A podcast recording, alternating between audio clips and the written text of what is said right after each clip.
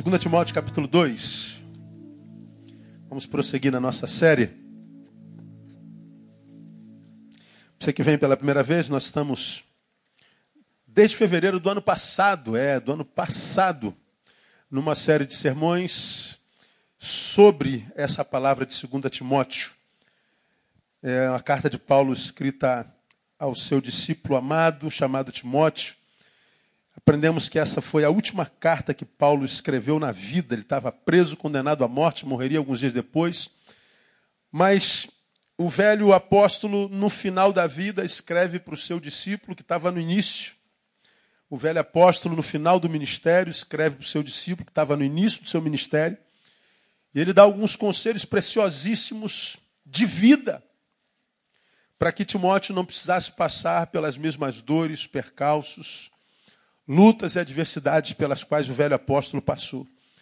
E ele dá conselhos preciosíssimos para a vida e, na minha concepção, dos mais preciosos da Bíblia Sagrada, porque Paulo já estava sem a esperança de futuro, Deus já havia comunicado que o tempo dele acabou, portanto, ele não tinha mais sonhos, ele não tinha mais projetos.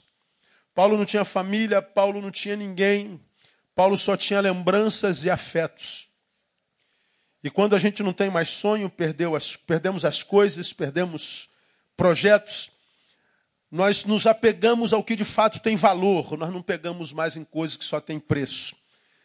Paulo percebe que tudo que ele tem são os afetos, são amigos, mesmo que distantes. E o mais precioso dos mais preciosos era Timóteo. Então ele escreve a Timóteo conselhos de vida tremendos. Nós estamos analisando um a um desde fevereiro de 2012. E denominamos essa série de estudos Conselhos Paulinos, do pastor para quem ainda tem ouvidos. E nós, nos últimos estudos, estudamos no capítulo 2, primeiro versículo 4. Nenhum soldado em serviço se embaraça com o negócio desta vida, a fim de agradar aquele que o alistou para a guerra. Conselho de Paulo: não perca o foco mantenha-se no alvo. Ele está dizendo para que a gente não tenha uma vida embaraçada. Nós somos soldados convocados. Temos um alvo, portanto, um destino, então não se embarace com coisas dessa vida para que você não perca o teu destino e faça isso para agradar aquele que te vocacionou. Falamos sobre isso detidamente. Lemos o versículo 5 que diz: E também, se um atleta lutar nos jogos públicos, não será coroado se não lutar legitimamente. Aprendemos mais importante do que o destino é o jeito de chegar lá. Paulo tomou o exemplo do atleta. O atleta ele pode ganhar os jogos públicos, mas se descobrirem que ele não lutou legitimamente, ele não será coroado. Então você pode ganhar sem levar o troféu. Ele está dizendo que mais importante do que o destino é o jeito de chegar lá. Falamos do Salmo capítulo 23, que diz que ele nos guia na vereda da justiça. Se nós chegarmos lá, seja lá qual for esse lugar, o sonho, o projeto, o lugar de honra, chegou legitimamente, foi pelas veredas da justiça? Não, então não foi Deus que te colocou lá. Se prepara para cair. Se prepara para se frustrar. Curta enquanto você pode, porque esse lugar não é seu. Chegou lá de forma ilegítima. Nós falamos sobre isso detidamente. Na semana passada, nós falamos sobre o versículo 6. O lavrador que trabalha deve ser o primeiro a gozar dos frutos. Comecei a série da quarta-feira passada falando: você não vai gostar do estudo de hoje. Porque o, o, o conselho é: o fruto é um privilégio garantido apenas aos que trabalham. O fruto, a colheita, é garantida, é um privilégio garantido somente aos que trabalham. Então, ah, falamos que o fruto é a ambição do desejo. Todo mundo tem um desejo então, o que é o fruto? É a ambição desse desejo. O fruto é o alvo da vontade. Qual é a tua vontade? Então, essa vontade é o teu, é o teu fruto. Esse fruto é uma promessa de Deus para todos os que trabalham. Bom, que quem não trabalha ah, não tem que colher também. Falei que quem trabalha e come peca.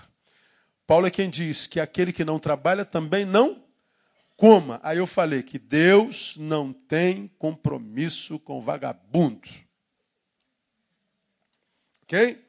Então tem muita gente que não gosta de trabalhar, vive enfiado na igreja, dizendo que está servindo ao rei dos reis, mas está comendo as custas de alguém. Não é? E nós falamos sobre isso detidamente na semana passada. Hoje eu quero levá-lo ao versículo 7, onde Paulo diz assim para Timóteo e para a gente também: Considera o que digo, porque o Senhor te dará entendimento em tudo. Vamos juntos, mesmo as versões diferentes, vamos lá? Considera o que digo, porque o Senhor te dará entendimento em tudo. Após mim, para a gente gravar. Considera o que digo, porque o Senhor te dará entendimento em tudo. Esse versículo é fera.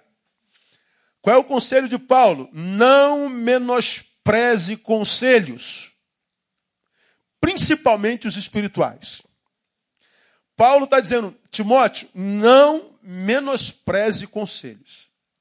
Ele está dizendo lá, considera o que eu digo. Veja, ele está aconselhando Paulo desde o capítulo 1, versículo 1. Estamos na metade do livro, capítulo 2, porque ele tem quatro capítulos. E ele dá uma série de, de, de conselhos para a vida, e depois que ele dá uma série de conselhos para a vida, porque depois desse versículo ele começa um outro papo, e a gente vai começar na quarta-feira também, ele diz assim: Timóteo, tenho dito, por último eu te digo, considera o que eu te disse. Não menospreze conselhos, principalmente os espirituais. Por que, que eu não posso menosprezar o conselho, Paulo? Por que, que eu tenho que considerar o que você está dizendo? Porque se você considerar, o Senhor te dará entendimento em tudo. Veja que coisa interessante. O Senhor te dará entendimento se você considerar o que eu digo. Esse, esse texto ele vem, ele vem recheado de, de, de, de, de verdade. Ele diz que, Timóteo, ouça, porque a sabedoria de Deus é prometida primordialmente aos que não perderam a capacidade de ouvir. É o que ele está dizendo. Considera, escuta, meu filho. Mas, irmão, como, como seria bom se nossos filhos ouvissem isso aqui, né? Filha, ouve o que teu pai está falando. Filho, escuta. irmão, se, se sua mulher escutasse você, ô mulher, se sua mulher te ouvisse, Marido, escuta, eu sei que eu estou te falando, mulher. Vai por mim, eu tenho sentido. Estou te falando. Mas quase sempre, quando a gente diz para alguém hoje, escuta, a gente tem de retorno. Eu sei o que, que eu estou fazendo.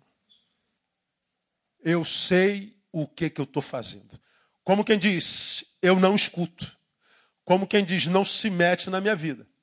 Pois é, por acaso, ou não sei se foi hora do acaso, Ontem é, foi dito para alguém: olha o que, que o senhor diz nessa situação. Sobre o que você está contando, a Bíblia diz isso. O papel do conselheiro não é tomar a decisão pelo aconselhando. Pastor, eu não sei o que eu faço isso ou aquilo. Bom, vou te mostrar o que a Bíblia diz. Se você fizer isso, olha o que a Bíblia diz, vai dar nisso. Se você fizer isso, a Bíblia diz, vai dar nisso. E o que, que eu faço? É, faz o que a Bíblia diz. Pô, mas eu estou tendente para esse lado. Sim, é um direito seu. Mas o que, que a Bíblia diz? É que é para ir para o outro lado. Então você decide. O senhor faria o quê? Eu falei, eu faço sempre o que a Bíblia diz. Pô, mas e se eu fizer para cá? Bom, é um direito seu. Só acha que se eu fizer para cá? Não, não acho nada. A Bíblia está dizendo outra coisa. Pô, mas eu vou correr o risco. É um direito seu. Só acha que eu estou certo? Não, certo é a Bíblia. Pô, pastor, mas não é muito radical? É, eu acho radical demais. Não tem outra interpretação? Eu já tentei, mas não consegui. Para mim é isso aí. Olha que eu sou bom de interpretação. Ela fechou a Bíblia e falou assim: Eu vou pagar o preço. Amém. Vamos orar. Louvamos o Senhor pela vida da tua serva e te pedimos que o teu amor a cubra e que as tuas asas guardem-na e que a sua decisão seja para a glória do teu nome. Deus abençoe. Foi embora. Ontem. Hoje vem a consequência. Pra você ter uma ideia, olha. O casamento dela acabou. Mas da noite para o dia, não. Já vinha acabando. Nada acaba da noite para o dia. Uma desconstrução vinha ocorrendo. E uma decisão poderia reconstruir. E uma decisão poderia acabar de destruir o que já faltava. Destruiu. Bom, acontece uma catástrofe. E de madrugada tem que se levantar para socorrer. O que eu não faço. Geralmente. Quando me ligam de madrugada, qual o problema? Ah, pastor, doutor, isso dá para resolver às 8 horas da manhã, dá para esperar até lá. É quase sempre assim. Mas a calamidade foi tão grande, porque partiu para o físico, que teve que haver socorro, inclusive policial. Aí você fala assim: e se obedecesse? Eu não sei. Não teria sido como foi. Como seria? Eu não sei. Assim não teria sido. Então, a, ouvir conselhos. Vovó dizia, é, dá, é, como é que a vovó dizia? Dá, dá que, conselho, dá quem pode e ouve quem tem juízo. É verdade. Ah, se conselho fosse bom, ele não seria dado, seria vendido. Olha, outra interpretação sobre o conselho. Agora, Paulo, ele dá uma, uma gama de conselhos preciosíssimos a Timóteo. E no final dessa sessão de conselhos, ele não termina aí, mas termina uma sessão de conselhos, digamos, existenciais, vivenciais, para o cotidiano. E Paulo diz assim: ó, eu te falei um monte de coisa preciosa. Agora, a última que eu vou te falar, diante do que já foi dito, considera. Como quem diz, porque embora eu tenha dito tudo isso, se você não ouvir, Timóteo, Timóteo, é como se nada tivesse sido dito. O que Paulo está dizendo é o seguinte: ainda que seja Deus falando, se não houver ouvido do lado de lá, a palavra de Deus não vale nada. Aí aqui cabe só um, um comentário para quem ainda não aprendeu a interpretar um texto da palavra que diz que a palavra de Deus não volta o quê? Vazia. Ela cumpre o destino para o qual ela foi liberada, diz o texto. Então, sempre a palavra de Deus vai frutificar. Sim, é verdade. Agora, entenda isso da seguinte forma: se Deus falou e é coletivamente, porque é coletivo, essa palavra vai atingir alguém naquela coletividade. É Deus falando com o corpo. Agora, quando o assunto é relacionamento de Deus com um membro do corpo, essa não se dá na comunhão, mas no quarto, em secreto. Quando a Bíblia diz que a palavra de Deus não volta vazia, essa palavra, veja o contexto, pode ser interpretada a Israel, ao corpo. Agora, quando vem para a subjetividade, meu irmão, só há palavra de Deus se houver ouvidos. Porque se não houver ouvidos, não haverão palavras. Porque a palavra de Deus não pode voltar vazia. Como Deus sabe que não há ouvido do lado de lá, a palavra não é liberada. Aí nós vemos uma multidão, uma geração enorme de crentes, desesperadas no caminho, sem saber qual é a vontade de Deus para a sua vida. Pastor, para lá ou para cá? Entro ou não entro? Começo ou não começo? Faço ou não faço? Desfaço ou não desfaço? Qual é a vontade de Deus? Como eu posso saber? Ora, Deus fala. Pô, mas eu não consigo ouvir a voz de Deus. Tem ouvido aí? Não, não, eu não sou de ouvir muito. Então não espere a voz de Deus. Ele não fala com surdo. Porque senão a palavra dele é desdita, voltaria vazia. Ela nunca volta vazia. Quando ela é liberada, ela sabe que há um respaldo do lado de lá. Que há uma consonância do lado de lá. Então, quando Paulo diz assim, tudo que eu tenho te dito, Timóteo, eu tenho dito porque eu sei que há ouvido aí. Conselhos paulinos do pastor para quem ainda tem ouvidos. Então ele está dizendo, Deus falou tremendamente. Então, considera, não menospreze ouvidos, não menospreze o que você está dizendo. Então, a sabedoria de Deus depende da tua audição a sabedoria de Deus, o entendimento de Deus, ou seja, a vontade de Deus para o teu dia a dia, depende da tua capacidade de ouvir. Aí eu trago à memória de vocês um, uma palavra que eu já ministrei a vocês há muitos anos atrás. Abra a tua Bíblia em Apocalipse, capítulo 2. Apocalipse, capítulo 2. Vou mostrar a vocês algumas, alguma, algumas realidades, só para lembrar vocês. Ah, no capítulo 2, eles começam a escrever a carta às sete igrejas. E às sete igrejas ele diz a mesma coisa. A começar pelo versículo 7. O que, que ele diz lá? Leia comigo. Quem tem ouvidos, ouça o que o Espírito diz à igreja. Agora vamos ao versículo 11. Leia comigo. Quem tem ouvidos, ouça o que o Espírito diz à igreja. Agora ele está falando a Esmirna. Né? Ele começou falando para Éfeso, agora ele está falando a Esmirna. Aí tu vai no versículo 17. Agora para a igreja de Pérgamo. O que, que ele está dizendo para lá no 17? Quem tem ouvidos, ouça o que o Espírito diz à igreja. Aí tu vai no capítulo 3, no versículo 6. Agora ele está falando a, a, outra igreja. Ele diz. Ah, 3, 7. Quem, vamos juntos. Quem tem ouvidos, ouça o que o Espírito diz à igreja. Tu vai no versículo 13, leia comigo. Ah, quem tem ouvidos lá no final, ouça o que o Espírito diz à igreja. Aí tu vai no versículo 22. O que está escrito lá? Quem tem ouvidos, ouça o que o Espírito diz à igreja. Sete vezes. Quem tem ouvidos, ouça. Por que, que repete tantas vezes, no, no Apocalipse tem mais vezes? Quem tem ouvidos, ouça.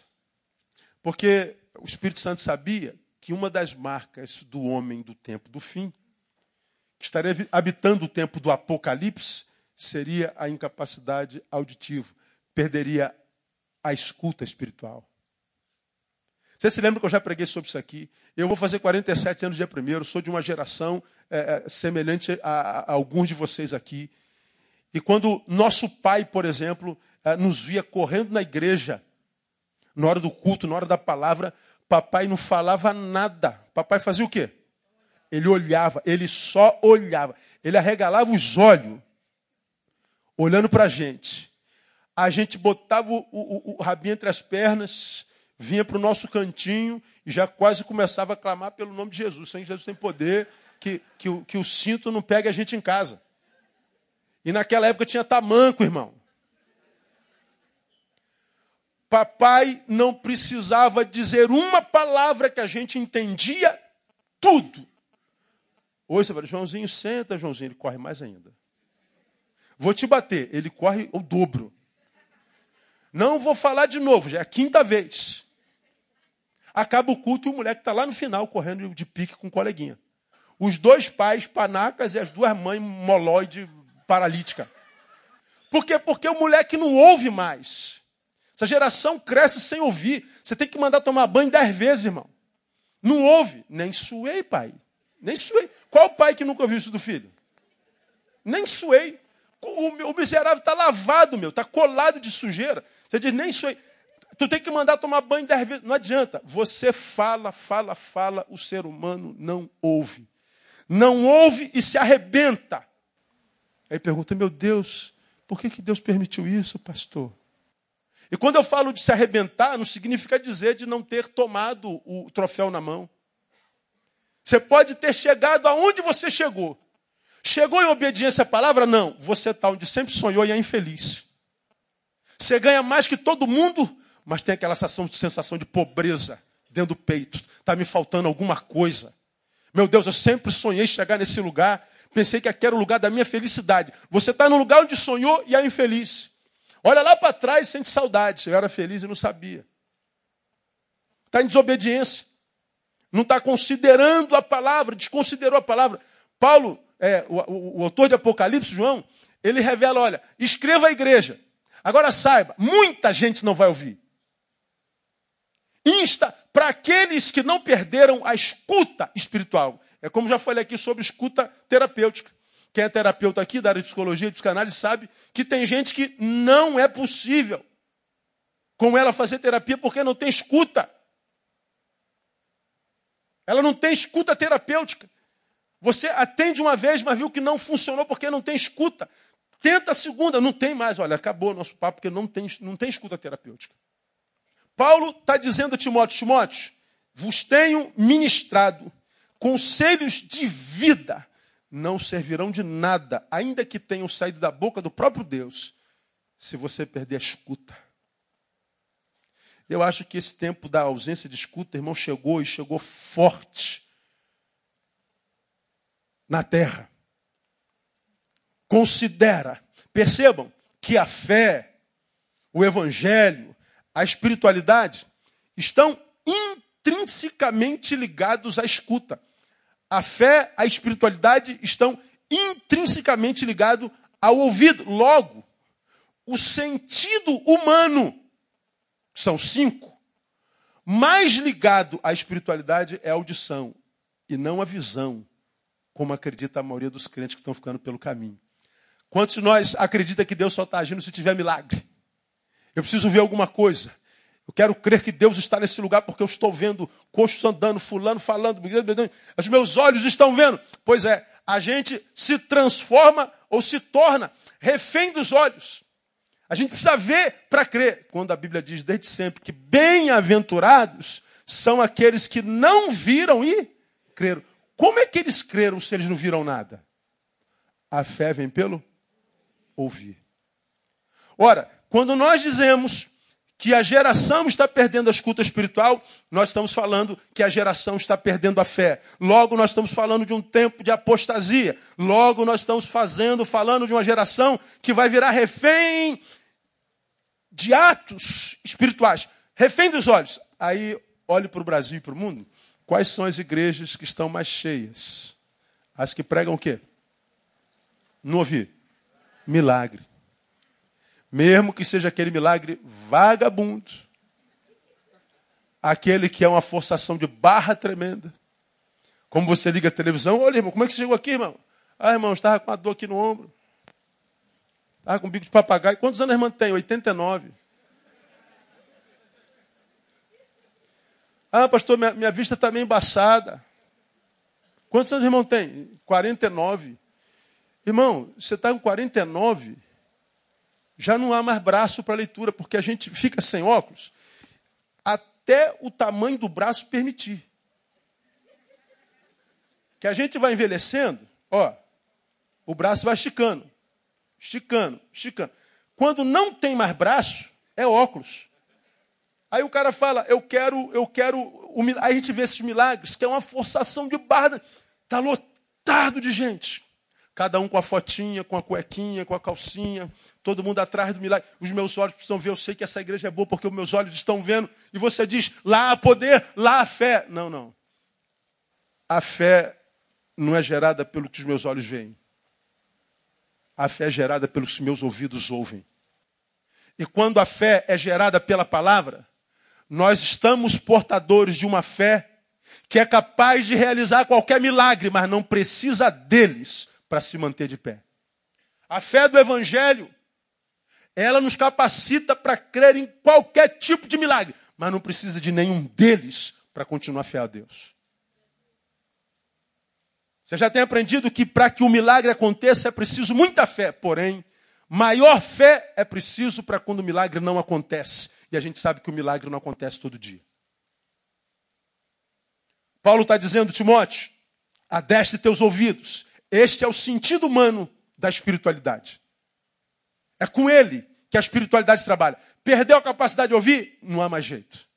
Vai virar um apostatado dentro da igreja que vai precisar ver e sentir o tempo inteiro. Pastor, eu não estou sentindo a presença de Deus. Já preguei sobre isso aqui. Pastor, eu estou no meio de, de, de uma diversidade muito grande e eu não estou conseguindo sentir a presença de Deus. Eu sempre pergunto: para que você precisa sentir a presença de Deus? É claro que eu tenho que sentir. Não. Para quê? Para que eu creia que Ele está aqui. Você não precisa sentir para crer que Ele está aí. Você sabe por que Ele está aí? Porque Ele disse que estaria contigo todos os dias. Quem acredita em Deus já não precisa mais do milagre e nem de sentimentos humanos. Eu sei que Ele está comigo porque Ele disse que estaria. E eu creio. Acabou. Mas não. A gente acredita no evangelicalismo brasileiro que a fé é exatamente o oposto. A fé é ver, a fé é sentir. Deus só está agindo se eu estiver vendo. Deus só está agindo se eu estiver sentindo. Estou todo arrepiado. Como eu já brinquei, pode ser o ar-condicionado ligado. Aí a vida vai se estatizando, virando uma estátua paralisada. Uma vida que depende do domingo, que depende do culto, que depende do clero, que depende do pastor, do apóstolo. Eu não dependo mais de Deus, eu dependo daquela igreja, naquele lugar. Eu dependo da fé daquele homem e daquele homem. Me torno refém de uma instituição. Acredito que a oração dele é mais poderosa que a minha. Acredito que Deus fale mais com ele do que comigo. Acredito que Deus o ame, o use mais do que a mim. Equívoco. Quando nós temos a fé gerada pela palavra, eu não dependo da igreja para ter comunhão com Deus. Porque Deus me visita no quarto na segunda-feira à tarde, se for o caso. Eu não preciso esperar chegar domingo para que eu tenha a paz de Deus que excede todo entendimento. Se eu tenho a verdadeira fé, ou seja, meus ouvidos têm escuta espiritual, eu não dependo mais da oração do pastor Neil, porque Deus ouve a minha tanto quanto ouve a dele.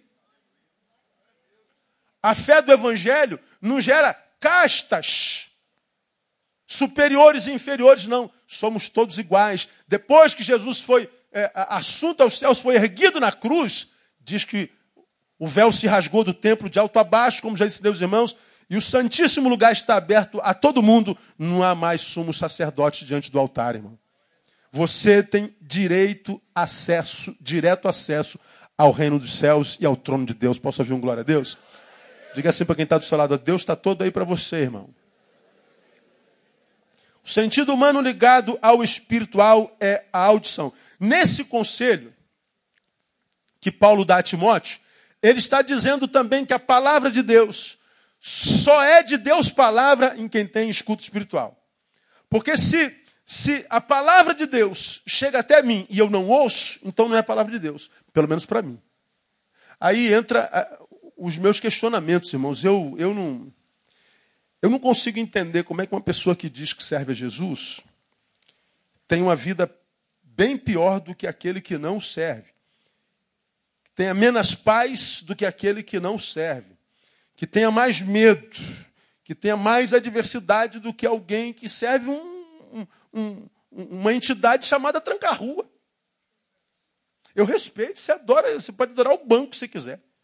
Adora o cachorro, como tem gente que adora em outros lugares do mundo. Agora, uma pessoa adora tranca-rua, o cara adora Zé Pilintra, que é o pilantra. Que o uniforme é o do malandro. E o que adora o pilintra, o pilantra, tem uma vida melhor do que adora Jeová de Sebaot, Deus dos exércitos, Senhor dos senhores, Rei dos reis. Como pode, pastor? Não pode. Não adora ele, adora a instituição que se diz dele. Não depende dele, mas daqueles que se dizem seus profetas. É diferente. Você não tem fé nele, você tem fé na fé de alguém com quem você convive. Porque o apóstolo, essa semana eu estou indo para Israel. Levar o seu pedido de oração para orar no Monte Nebo. Mil reais. E tu dá os mil reais. Aí aparece na televisão o apóstolo subir no Monte Nebo de joelho. Ele sobe cinco metros só para filmar e depois fica em pé. Só que você não vê. E lá em cima ele está orando o teu pedido. E você acredita que a oração daquele homem no Monte Nebo é mais poderosa do que a sua que mora aqui na favela, nesse monte. O Monte Nebo, na presença do apóstolo, tem tanto poder quanto você no alto da favela onde você mora. Porque ele já nos ensinou que não é nem neste monte nem naquele. Porque o Pai é Espírito e adora que os que o adoram, importa que os que o adoram, o adorem em espírito, em verdade. Ele está dizendo, portanto, que não tem a ver com geografia nem com ninguém, tem a ver com o espírito com o qual a gente faz. Agora a gente vê uma multidão enganada, ludibriada, achando que aquilo é fé. Uma fé refém dos olhos. Paulo está dizendo, Timóteo, não é pelos olhos, é pelos ouvidos. Considera o que eu digo, considera a palavra. Eu queria mostrar alguns outros exemplos sobre conselhos, sobre ouvir, sobre escuta na palavra de Deus. Vamos lá, bem rapidinho comigo. Vamos ver dois conselhos sobre escuta, conselhos, ouvir ah, na palavra que sejam positivos. Salmo 25, Vamos lá. Lá atrás, no Salmo 25. É só para exemplificar e a gente seguir. Eu quero ir embora mais cedo um pouco. Salmo 25. Aí você vai lá no versículo 14. Você diz assim, o Senhor dizendo, ó, o conselho do Senhor é para aqueles que o temem, e ele lhes faz saber o seu pacto. Para quem é que o Senhor dá conselho? Para os que o temem. Quem são os que o temem? Os que ouvem. Eu sei quem ele é, então eu vou obedecê-lo. Eu sei quem ele é, então não vou temer. Eu sei quem ele é, então eu vou ouvir. Eu não tenho dúvida disso. E ele está dizendo, porque você tem esse temor, portanto, essa escuta, fique sabendo, meu filho, eu vou fazer você saber a minha vontade. Vou fazer você saber o meu desejo. Eu vou te revelar meu pacto. É para você que teme. Portanto, ele está dizendo: não é para todo mundo, nem para qualquer um, o conselho do Senhor. Veja ainda Provérbios capítulo 12. Passa um livrozinho aí para frente e chegue a Provérbios no capítulo 12. Aí a gente vai lá no versículo 15 e nós vamos dizer assim a, a, a palavra do Senhor: O caminho do insensato é reto aos seus olhos, mas o que dá ouvidos ao conselho é o que? Sábio. O tolo diz assim: ó, eu sei o que, eu estou fazendo. Meu caminho, cuido eu, não se mete na minha vida. Eu sei quem eu sou, já cresci, amadureci, estou pronto, não quero saber. Para ele o caminho dele é reto. O Senhor está dizendo: olha, é um tolo. Mas ele está dizendo: quem ouve conselhos, esse será sábio. Ele está falando que a sabedoria vem pela boca de muitos. Ora, é, é, não precisa de fé, cara. Ah, tudo que você sabe na vida você aprendeu porque ouviu. Quem sabe ler aqui? Levante a mão assim bem alto. Eu sei ler. Graças a Deus. Que bom, parabéns. Parabéns para o sermão de lado. Parabéns. Então, o que é está escrito aqui? Igreja Batista Betânia, www.bb.com. Aí como é que você chegou a, esse amaranhado de letras dando essas palavras?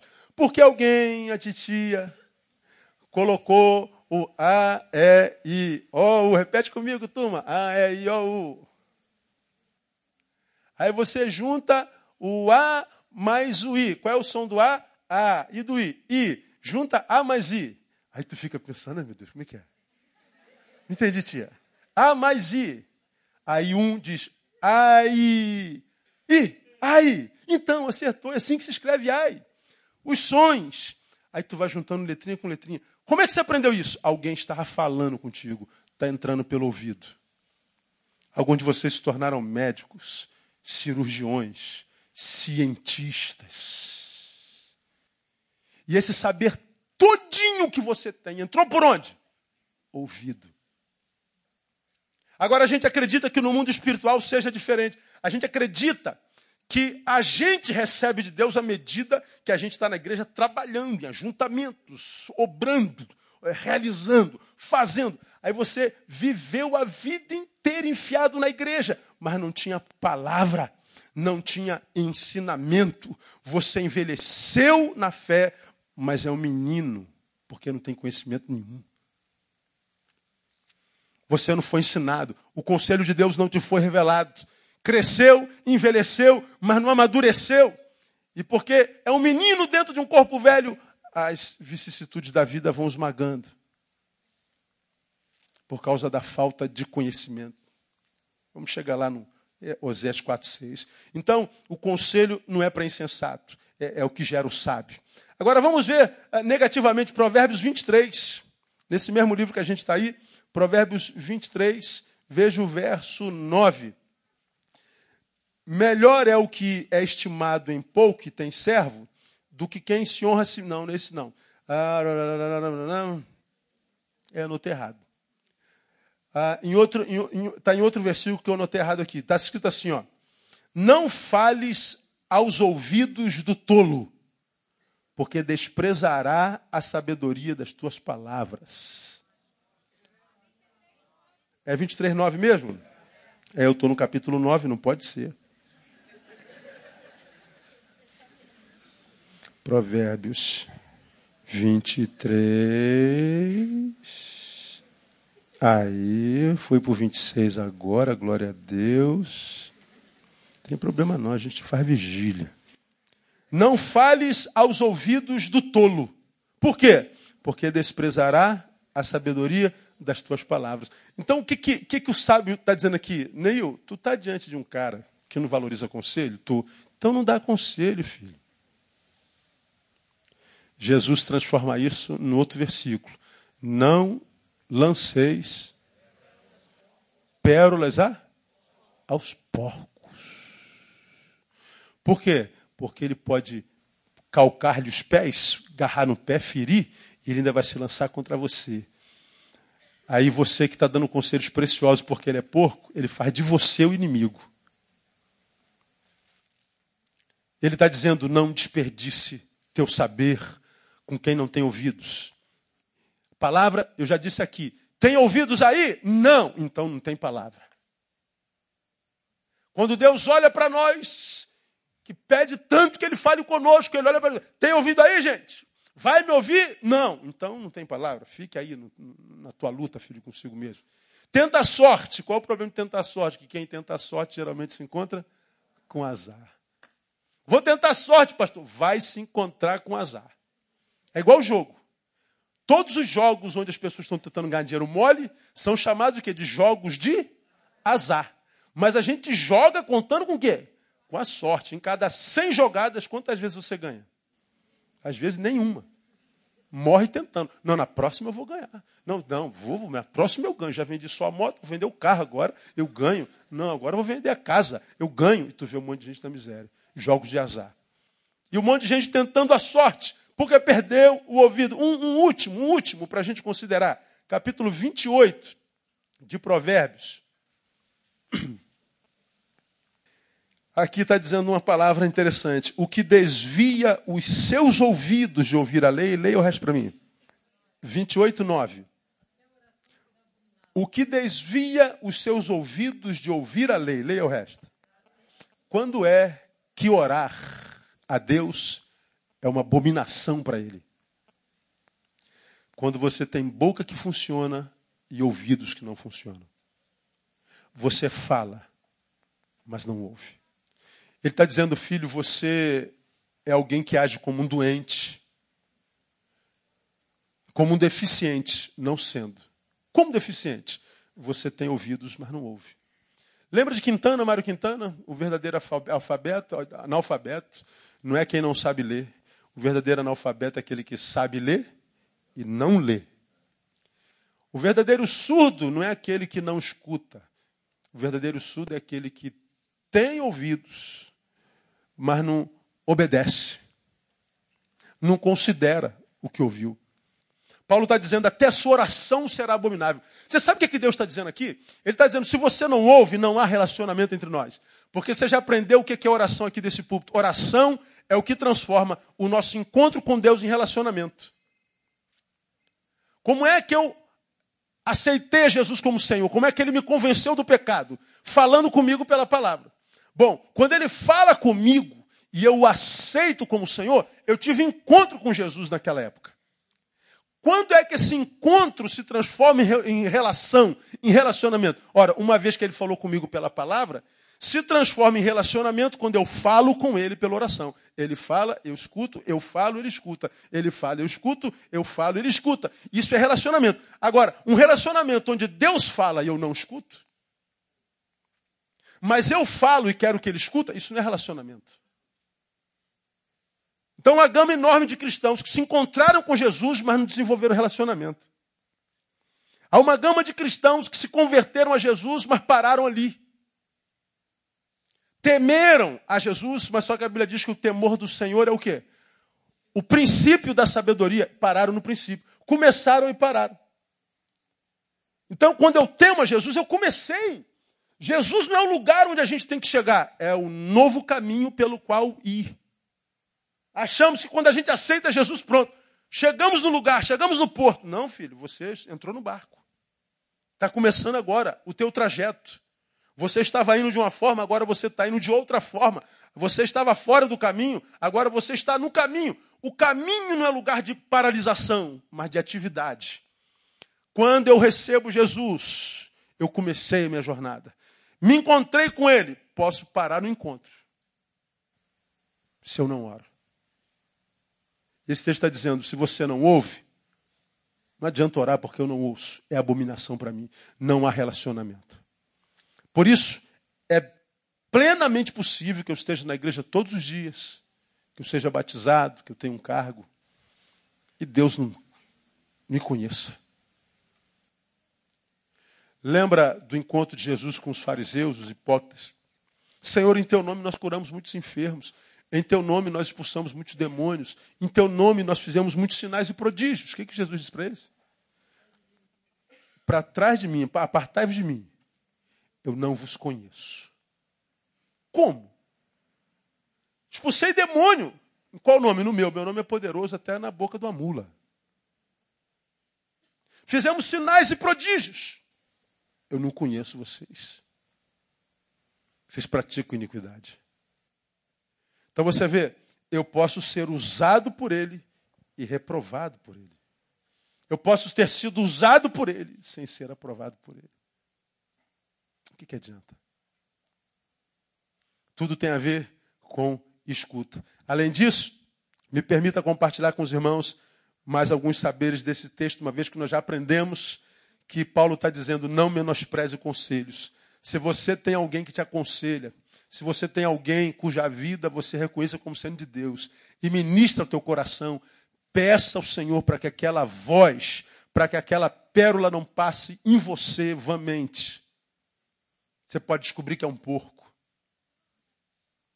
E aos porcos não se lançam pérolas por muito tempo, só até descobrir que é um porco.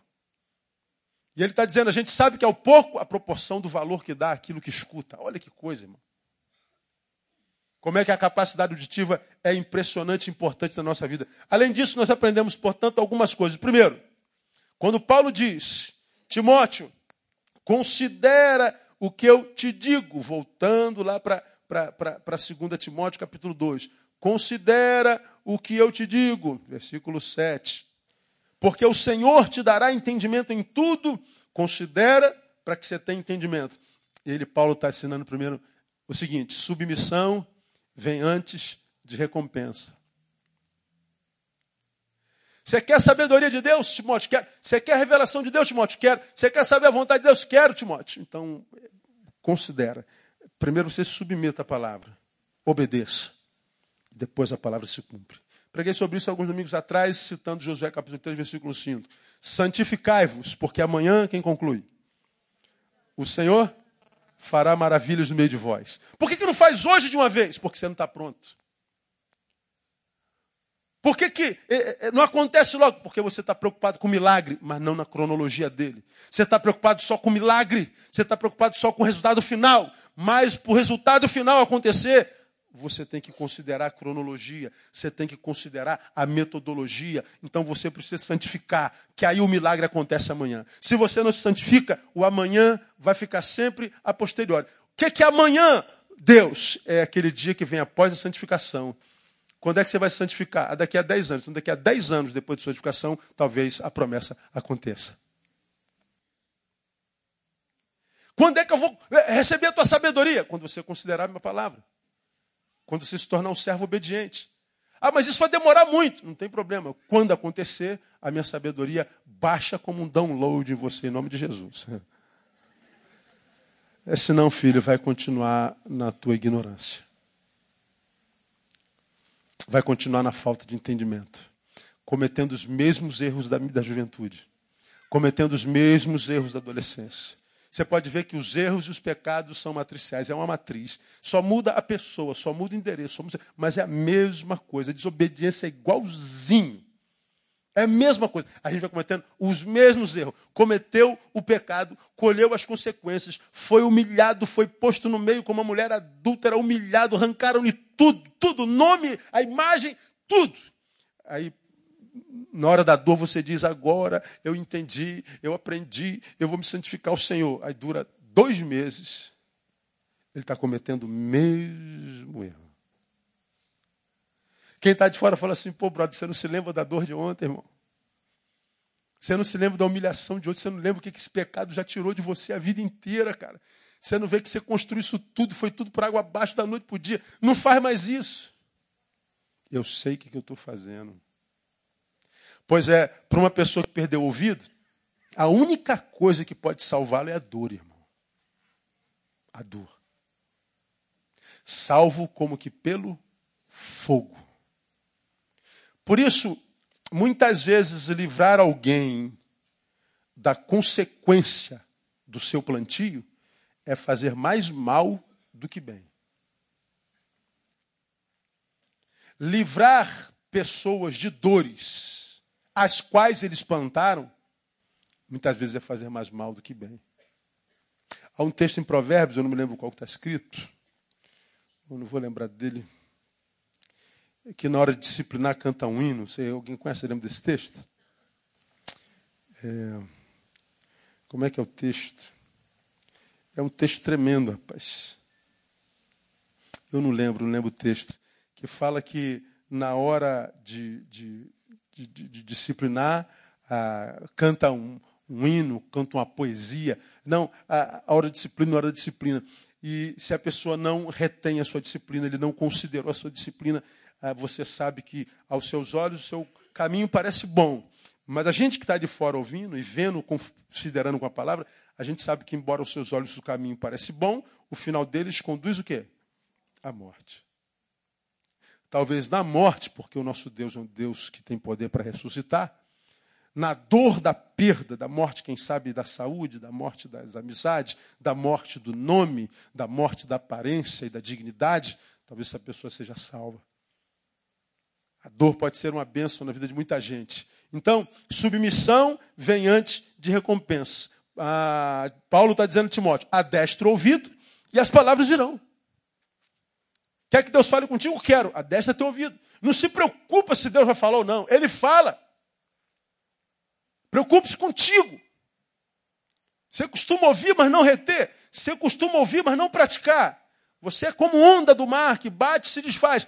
Então, adestra o ouvido. Tenta ouvir o que você adquiriu no culto, na ministração, no seu estudo, e que te impressionou tanto, você achou tão tremendo. Agora diz assim: ó, retive isso, amanhã eu vou começar a praticar isso. Transforma o que foi ouvido em prática. Senão vira sino que retine. Como brinquei aqui, né? no Brasil inteiro, se você falar a coisa principal, é fazer da coisa principal a coisa principal. Vão lembrar de quem? Do Neil. Qualquer lugar do mundo, Aí, uma vez, o, o cara aqui na igreja é, me ouviu falar pela milésima nona vez. A coisa principal é fazer da coisa principal a coisa. Pô, pastor, não aguento mais ouvir isso. Eu perguntei, a coisa principal já está no lugar da coisa principal na tua vida? Não, então vou falar até tu botar, ô miserável. Tu não aguenta mais ouvir, mas não colocou a coisa principal no lugar da coisa principal. Então ainda há espaço para ficar repetindo que a coisa principal é, é colocar a coisa para o lugar principal. Não aguento mais, mas a coisa principal não vai para o lugar. Portanto, todas as outras coisas estão fora do lugar. E a gente fica pedindo a Deus milagre. E Deus está falando, não é questão de milagre, filho. É questão de arrumação nos teus princípios e nos teus valores. Ah, mas é muita coisa fora do lugar. Não esquece essas coisas. Coloca só Jesus no lugar dele.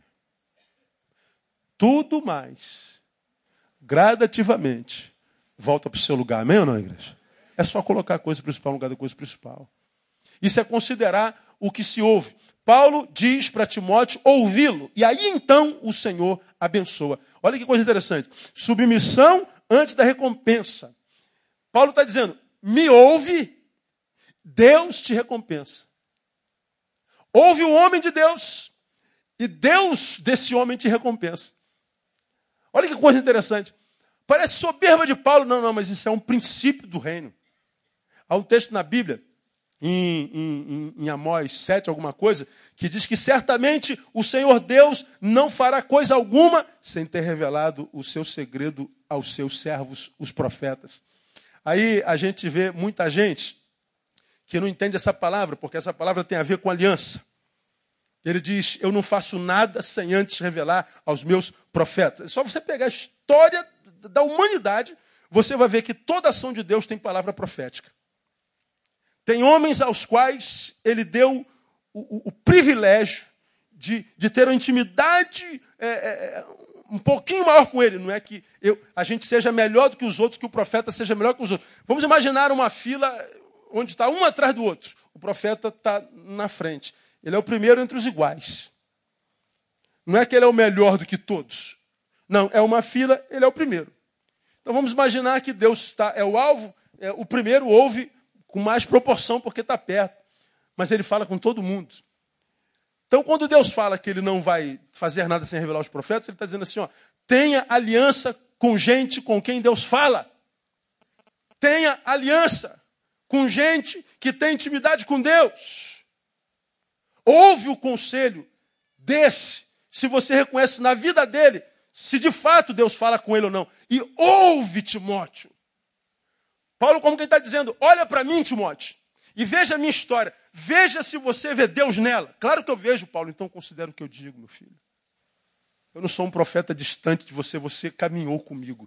Você conhece o meu feito. Hoje, a gente tem que conhecer a casa, a gente tem que conhecer a família, a gente tem que conhecer o caráter, a gente tem que saber se, se esse homem é homem mesmo. Agora, se descobrir o que é, ouve, porque é vida. Vida para você. Aí a pergunta que eu faria para alguns: você tem aliança com alguém com quem Deus fala hoje? Você está debaixo, de fato, de alguma, digamos, autoridade espiritual. Não gosto dessa palavra, mas é que eu vou usar. Não, pastor, não preciso de ninguém. Eu, eu, Jesus é meu pastor. Pois é. Agora, Jesus fala contigo mesmo?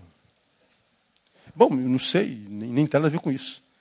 Agora, o que eu vejo de gente que não quer estar debaixo da autoridade espiritual se torna rebelde. De gente que não quer estar debaixo da autoridade espiritual, quer viver carreira solo, dizendo que não precisa de ninguém, de nada, nem de profeta nenhum, nem de pastor nenhum. Legal, opa, então você está num nível muito legal. Deus está falando contigo, mas fala muito. Então, para que você quer pastor? Claro que não.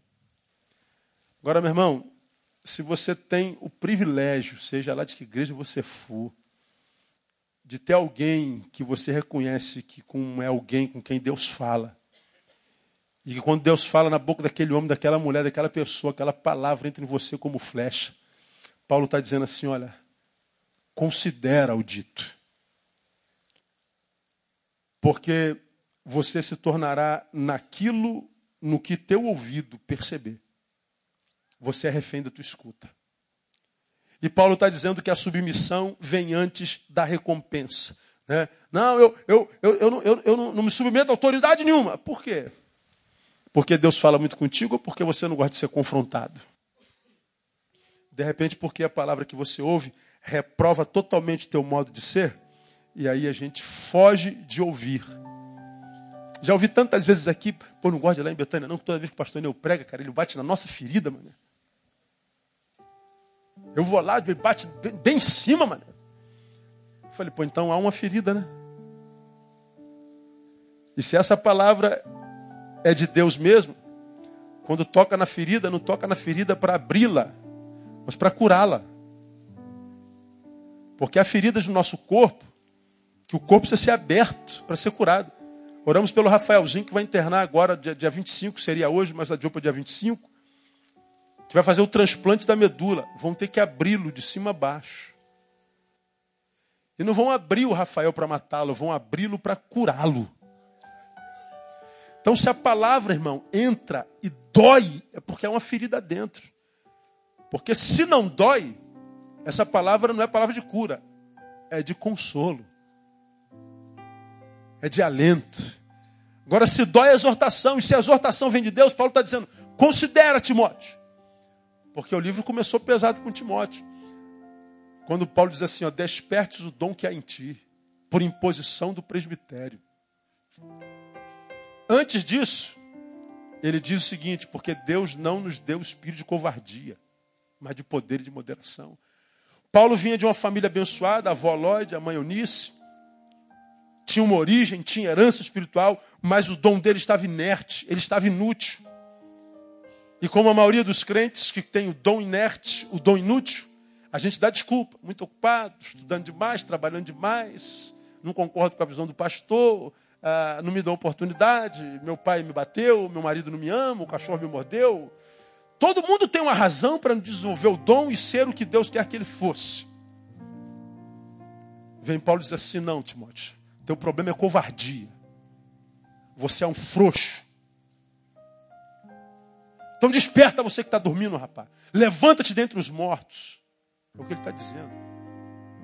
Deus não deu espírito de covardia para a gente, não, rapaz. Toma vergonha na tua cara. É o que o Paulo está escrevendo em Timóteo, irmão. Já estudamos isso. Para de dar desculpa para não ser o que Deus sonhou para você, rapaz. Tua mãe foi uma benção, tua avó foi uma benção. E você não é por quê? É porque, não, você já recebeu o dom do presbitério. Você já está capacitado. Então deixa de covardia. Porra.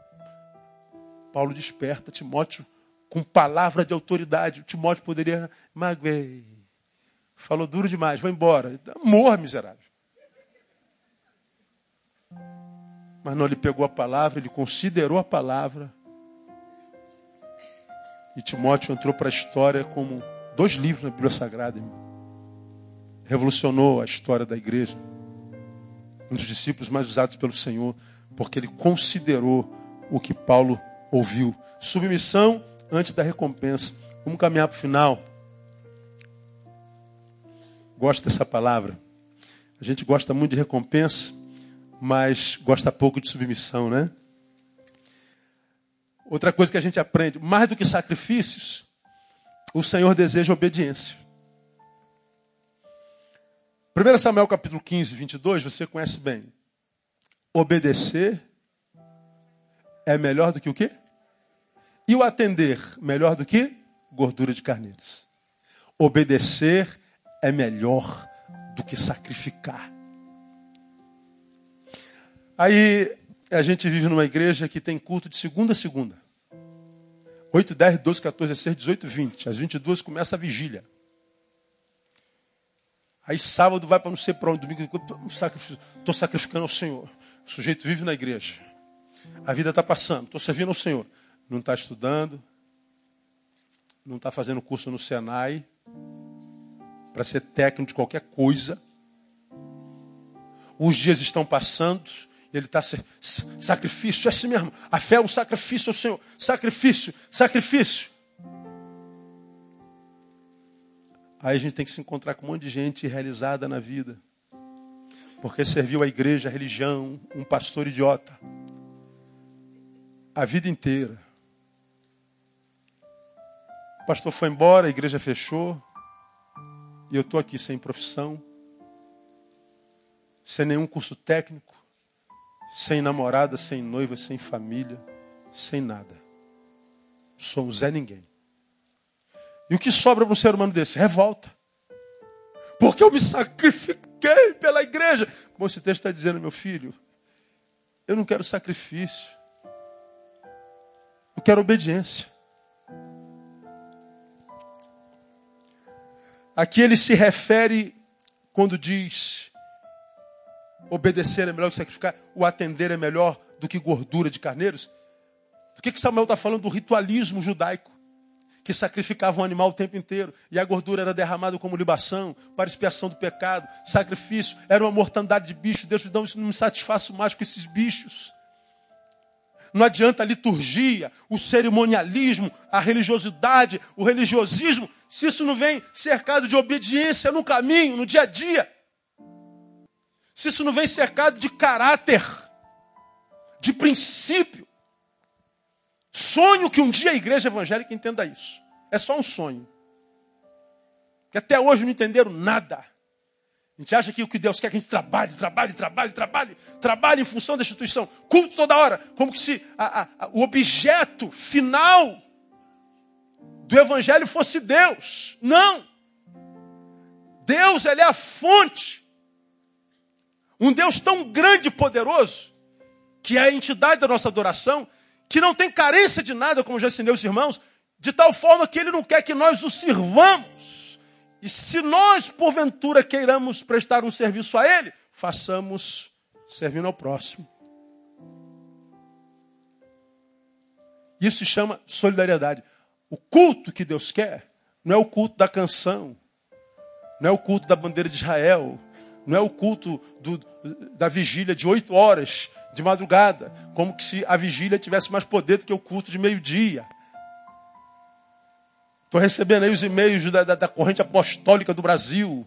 Do, recebi uma visão do céu e a gente tem que voltar para, para a fonte do rio Guandu e salgar, porque essas águas vão purificar o Brasil e levantar 40 dias de clamor por não sei quem. Vamos pegar o helicóptero, jogar óleo na cidade mundial. Aí vejo as igrejas tudo entrando nesses negócios ritualísticos. Aí joga o óleo do helicóptero. Aí termina o culto, vai para o motel com a namorada. Vai lá na fonte do Guandu joga sal. Aí sai do culto, vai falar mal do pastor na esquina.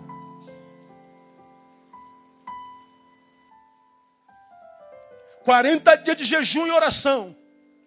O vizinho bota a música funk, você vai lá e quebra a caixa de som dele.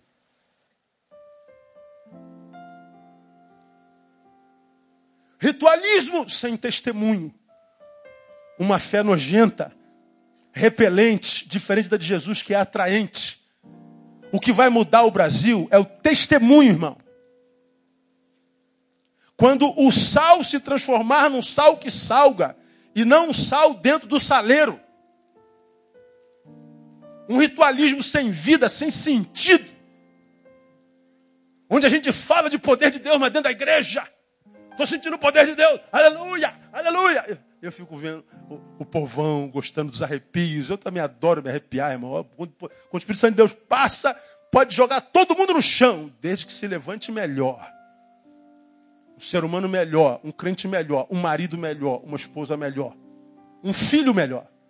Porque senão é um, um tolo arrepiado. Significa nada para Deus. Pode fazer o que você quiser. Porque enquanto os apóstolos acreditam que a gente vai mudar o Brasil jogando óleo, mas depois rouba o dinheiro da igreja.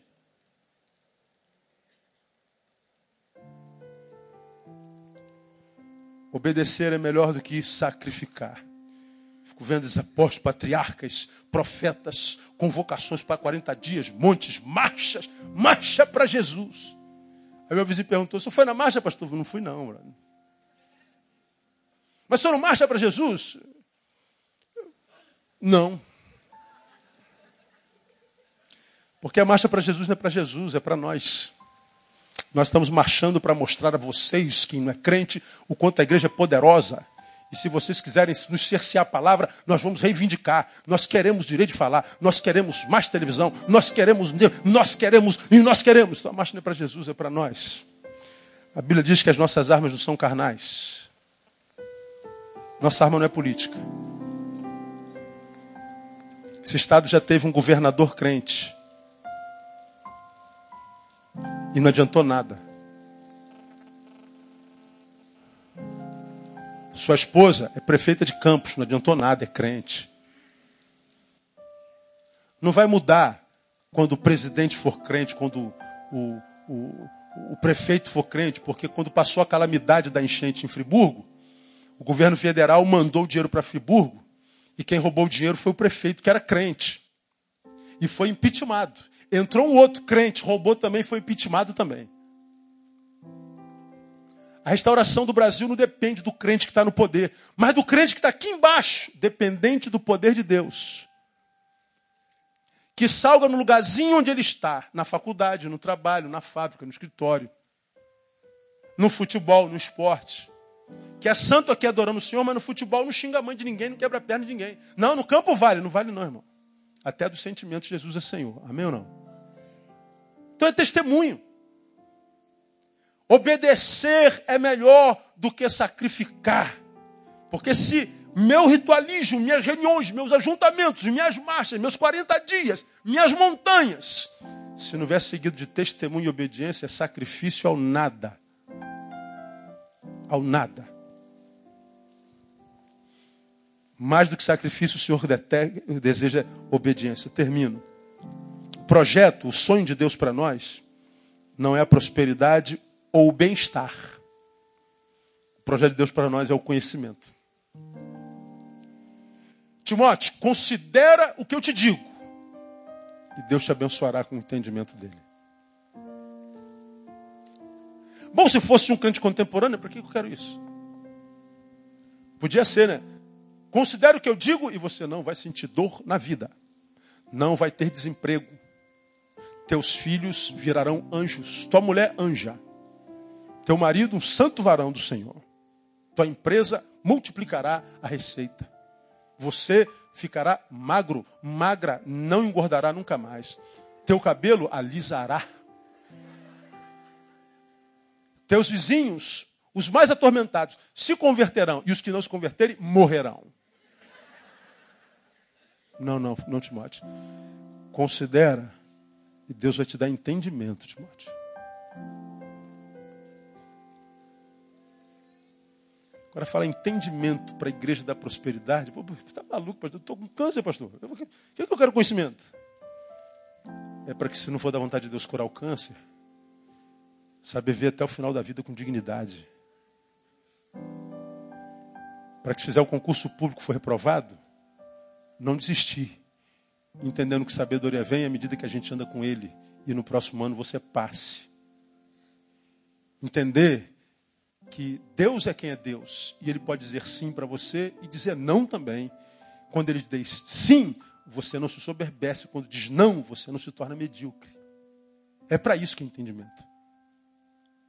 Paulo está dizendo que é o entendimento que é o sonho de Deus para nós. Primeiro, porque à luz da palavra, o conhecimento é o embrião da vitória, portanto. Oh, meu Deus, meu sonho é chegar lá no Ed. Sabe o caminho? Claro que eu sei, eu conheço. Então chegue. Então o que me trouxe ao Ed não foi minha capacidade, foi o conhecimento que Deus me deu. Conhecer o caminho me levou à vitória. Então o embrião da vitória é o conhecimento. Agora todo mundo só pensa na vitória e acha que quem tem que dar é Deus. Deus não é meu empregado, ele é meu parceiro. Esforça-te e eu te ajudarei. Deus, eu quero passar na prova. Aí vai dormir. Aí chega na prova, zero. Oh Deus, tu é vagabundo, rapaz. Eu não tenho papo com vagabundo, não, rapaz. Faz o teu papel. Nós somos parceiros. Noivo e noiva. Cumpre o teu que eu cumpro o meu. Seja fiel que eu serei fiel. Considere o que eu te digo, eu te dou entendimento. Isso é relacionamento. Não é um trabalho de uma relação de subserviência. Um patrão e um empregado. Mas de dois amigos. Porque você me ama, você não quer me explorar. Quer que eu faça tudo? Não. Se eu fizer tudo, eu transformo você no inútil. Recompensa sem trabalho. Conhecimento é o embrião da vitória. É por isso que ele diz que o meu povo está sendo destruído, porque o inimigo é mais poderoso. É isso que está lá? O meu povo está sendo destruído porque falta unção e poder. Não. O meu povo está sendo destruído porque ele está cansado. Não. O meu povo está sendo. Não. O meu povo só está sendo destruído porque ele falta estratégia, discernimento poder do diabo sobre mim não está em função a priori do pecado que eu cometo, mas da ignorância que eu possuo. O que alimenta o diabo, mais do que meu pecado, é a minha ignorância. É por isso que um governo não investe na educação do seu povo. Porque um povo ignorante é mais fácil de ludibriar. É por isso que há muitos ministérios que não investe na educação do seu povo, porque uma igreja ignorante é mais fácil de briar. E o diabo adora a ignorância. Porque eu vejo gente no, na Bíblia que pecou feio como Davi e o diabo respeitava, irmão. Porque Davi esteve na cama de Betseba, mas o coração dele nunca esteve lá. Ele adulterou, mas nunca foi um adúltero. Eliseu pediu para si a morte. Elias pediu para si a morte, mas nunca foi um covarde. Ele encarou 850 profetas de Baal e matou todos eles. Deus não tem problema com a minha fraqueza. Como já preguei, o que Deus não suporta é a nossa incapacidade de reconhecê-la. Davi foi fraco, pecou e disse: Torna a dar, meu Deus, a alegria da tua salvação. Eu pequei. Elias se arrepende e ele vai ao céu sem conhecer a morte. Então, mais do que o pecado, o poder do diabo sobre a vida de um homem está na sua ignorância.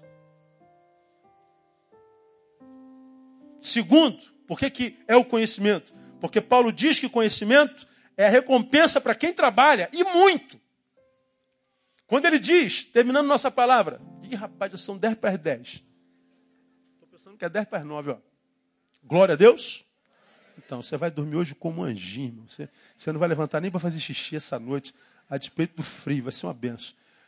Paulo diz que conhecimento é recompensa para quem trabalha. Olha só, ele diz assim: considera o que eu te digo. O que, que ele diz? No versículo primeiro ele diz: fortifica-te na graça. Como quem diz, o que fortifica é a graça, não é o sacrifício. Graça gera misericórdia. Sacrifício gera autoglorificação. Um monte de gente que diz que faz, faz, faz e vive glorificando por aí. Paulo diz: seja um meio, nunca um fim. O que de mim ouviste, transmite-o a outros, que sejam capazes de transmitirem a outros. Então seja um meio, não um fim.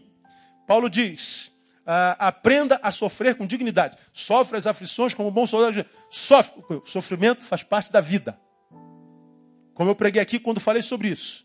Lá eu citei é, Descartes. Penso, logo existe. Acho que foi Descartes.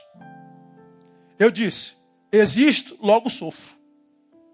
O sofrimento é inerente. Aprenda a sofrer como um bom soldado. E eu falei como é que um bom soldado sofre. Ele está dizendo: não perca o foco. Não se embarace com as coisas dessa vida.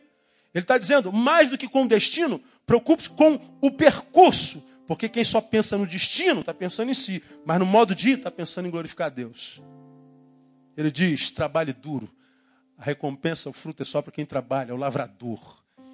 Ele está dizendo: considere o que eu estou te dizendo, Paulo, e você vai ver que você vai ser recompensado. Qual é a recompensa, tio? Conhecimento.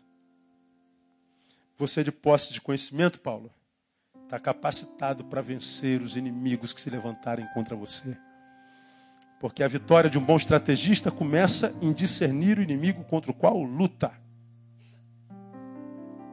Lembra? Meu filho, teu inimigo de amanhã, que dia é amanhã do mês? 25. Teu inimigo do dia 25 é um elefante. Oh, meu Deus. Pastor, é muito foda. Pastor, é muito grande. Senhor, é muito grande. Fica tranquilo, meu filho. Se eu permitir que chegue até você, é porque você pode com ele.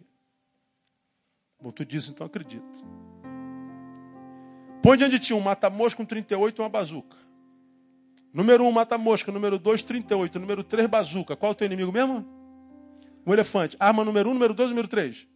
Número 3, uma bazuca. Vem um elefantão, tu saca a bazuca, pá, vai elefante para tudo que é lado. Glória a Deus. Olha, agora eu estou armado. Essa arma é poderosa para destruir os, os inimigos mais poderosos. Aí você tira a fé em Deus, põe fé na arma. Porque te considerou inimigo. Ninguém te disse que o inimigo do dia 26 é uma Aedes aegypti. Chega dia 23, meus vezes.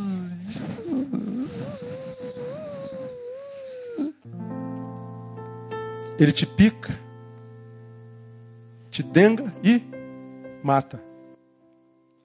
E está com a bazuca na mão. Agora, uma bazuca serve para quê? Se o inimigo é um mosquito.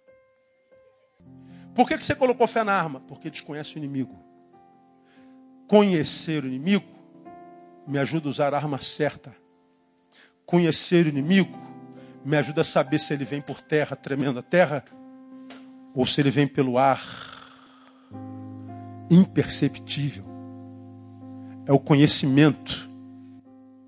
O povo de Deus busca poder, unção, milagre, fogo, glória. E tem poder, unção, milagre, fogo e glória. Mas continua ignorante. Com poder, unção, milagre e glória, está sendo destruído. Porque falta conhecimento. Considera o que eu te digo. Paulo está dizendo: não menospreze conselhos. Quem tem ouvidos, Ouça o que o Espírito diz à igreja. Vamos aplaudir o Senhor. Vamos embora para casa. Aleluia. ficar em pé? Quero agradecer ao Senhor por tua vida. Hoje eu pensei que ia chegar aqui e ia ter três pessoas aqui dentro. A igreja está cheia, olha aí, olha aí. Como nós somos uma igreja que não vem de milagre, nem poder, nem unção, você só vem aqui por causa da palavra, né? Ainda há um povo nesse país que ama a palavra de Deus. Eu louvo a Deus por sua vida. Hoje eu estava vindo para cá e falei assim, Senhor, acho que se eu não fosse pastor hoje, eu ia aqui, claro, Now. Eu ia ver Jungle, que eu ainda não vi. É bom, né? Vou ver agora depois do culto, pronto. Minha preta já vai estar lá. No caminho, já digo, faça a pipoca. E a gente vai para a festa noturnica, né? Alimentado na palavra. Deus abençoe você. A sua vinda hoje me estimulou e me abençoou muito. Que Deus abençoe você, te dê a melhor noite do ano. Que você durma como um anjo e acorde com Ele. E que Deus te dê um restante de semana abençoado em Cristo Jesus. Vamos orar. Deus, muito obrigado por esse tempo. Cansados vieram seus filhos do trabalho. Alguns vieram de longe, Deus. Tem gente aqui da nossa igreja que mora em Ipanema, Deus está aqui. Tem gente que está aqui, mora na Barra, mora no Recreio. Tem gente aqui que mora em Santa Cruz da Serra, está aqui, Deus. Alguns moram aqui do lado, mas a cama é tão quente quanto a deles. E vieram do trabalho de um dia cheio de trânsito, de atividades mas escolheram terminar o dia na tua casa, na tua presença, Deus. E nós te louvamos porque tu falastes conosco nesses dias, nesse dia. Te pedimos, portanto, ó Deus, que tu nos dê esse ouvido, essa capacidade de considerar o que tu nos diz nesse lugar, Deus, porque tu tens falado conosco poderosamente aqui. Te agradecemos, ó Deus, porque chove lá fora, mas nós vamos voltar e tem um teto nos aguardando. Vai fazer frio essa noite, mas tem uma cama e um cobertor pronto para nós. Estamos saindo daqui, alguns com fome, mas sabemos que há pão lá naquele fogão, naquela panela nos aguardando, Deus. Te agradecemos porque toda a provisão vem do Senhor. Por isso eu te peço a Deus que todos, absolutamente todos os que aqui estão, cheguem sãos e salvos em casa. Por isso anulamos todo intento do diabo, toda cilada. Caiu por terra os inimigos do teu povo e que o teu povo tenha um restante de semana abençoado na tua presença. Seja assim, porque nós pedimos no nome de Jesus, o nosso Senhor, que vive e reina para sempre. Amém. Glória a Deus. Melhor aplauso, vão em paz. Deus abençoe sexta-feira. Nós estamos juntos. Não sai sem dar um abraço no teu irmão.